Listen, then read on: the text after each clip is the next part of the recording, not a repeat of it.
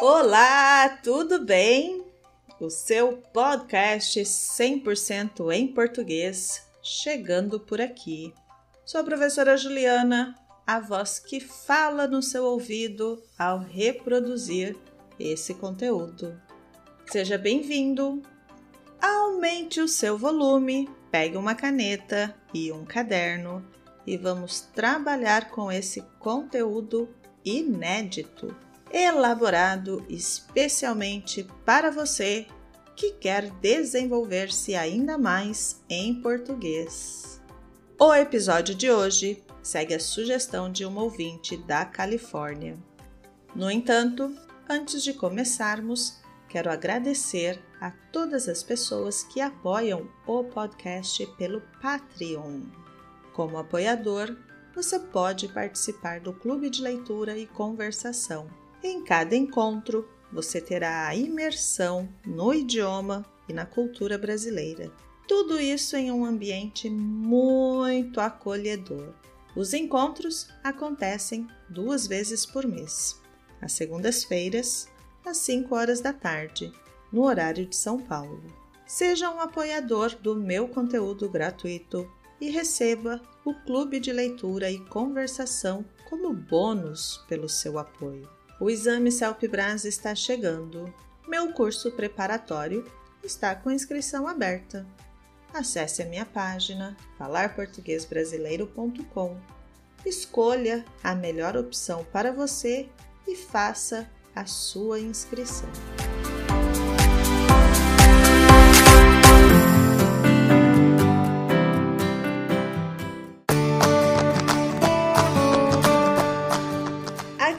Acredito que, mesmo diretamente ou indiretamente, todos nós estamos apreensivos com o último acontecimento mundial. Nós acreditávamos que com a estabilização da pandemia, o mundo fosse levantar a bandeira de paz. Mas, infelizmente, não foi isso que aconteceu. De acordo com Eric Hartman, a guerra é um lugar onde jovens que não se conhecem e não se odeiam se matam por decisões de velhos que se conhecem e se odeiam mas não se matam.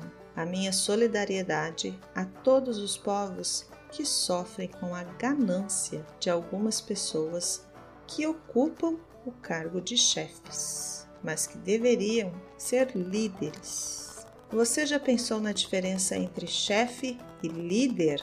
Há um elemento provocador do exame CELP-BRAS que aborda, na interação oral, essa questão. Pense sobre isso, em português, claro. Este episódio vou falar sobre o alistamento militar brasileiro. No Brasil, todos os anos, os jovens que completam 18 anos naquele ano devem procurar a junta militar mais próxima de sua cidade para fazer a inscrição nas Forças Armadas. Essa inscrição é chamada de alistamento. O alistamento militar pode ser para qualquer força militar. Força no sentido de grupo de pessoas especializadas em áreas para realizarem determinados serviços. No caso da força militar, pode ser o exército para o solo, a marinha para as águas ou a aeronáutica para o ar. Assim, o jovem deve procurar a junta militar, que é a repartição, escritório militar responsável pelo alistamento, para preencher a ficha de cadastro ou realizar a inscrição pelo site para o alistamento online.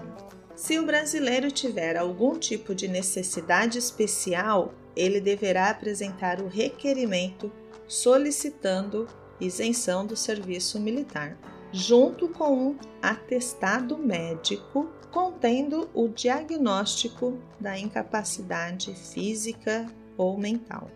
Caso ele seja o único responsável pelo sustento familiar, no ato da inscrição online deverá escolher essa opção. O brasileiro que vive fora do Brasil também deve fazer o alistamento militar e procurar o consulado brasileiro mais próximo de sua residência. Em algum momento, aqui no Brasil, após o alistamento militar online, o jovem deverá ir até a junta de serviço militar ou junta militar para apresentar os documentos e realizar uma entrevista. Neste processo de entrevista, será definido se ele fará o período obrigatório com duração de um ano ou por até oito anos, ou se será dispensado. Caso o jovem perca o período para o alistamento militar, ele deverá comparecer até a junta, pagar uma multa para resolver a situação pendente. Se ele não fizer isso, não poderá tirar passaporte, não poderá se matricular em estabelecimento de ensino ou tomar posse em algum cargo público.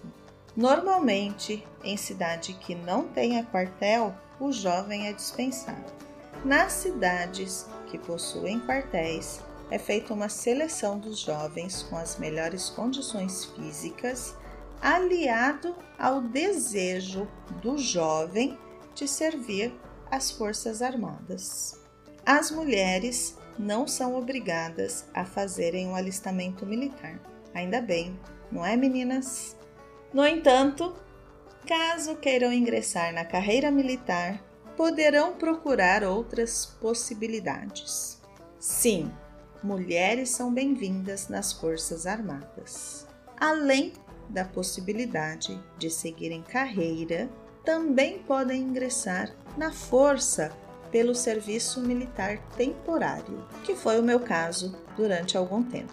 Troquei a sandália pelo coturno, o sapato militar, a calça jeans pela farda.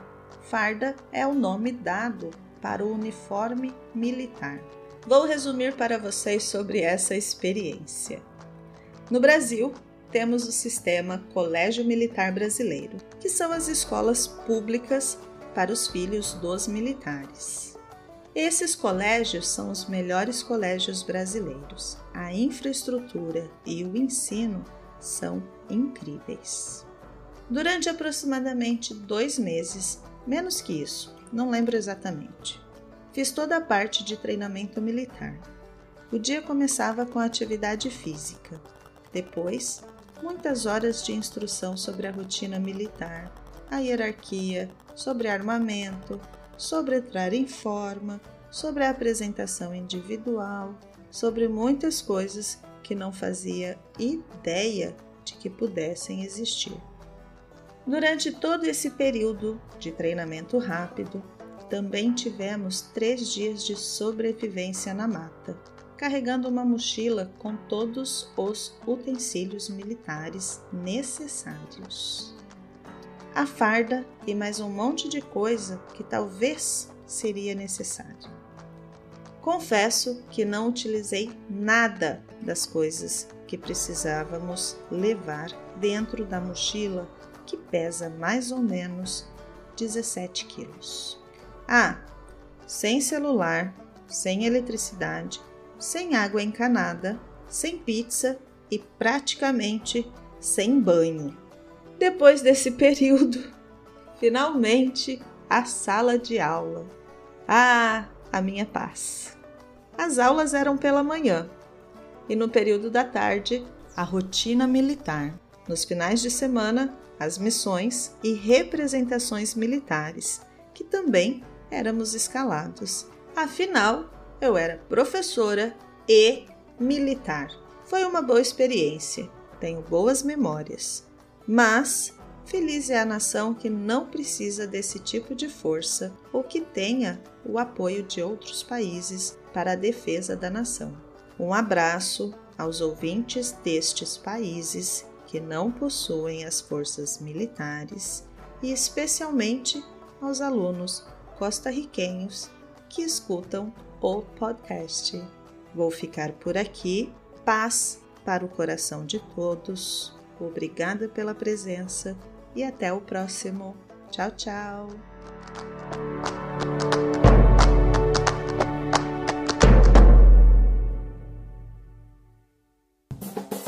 Este podcast foi editado por Rabon Produções e Multimídia.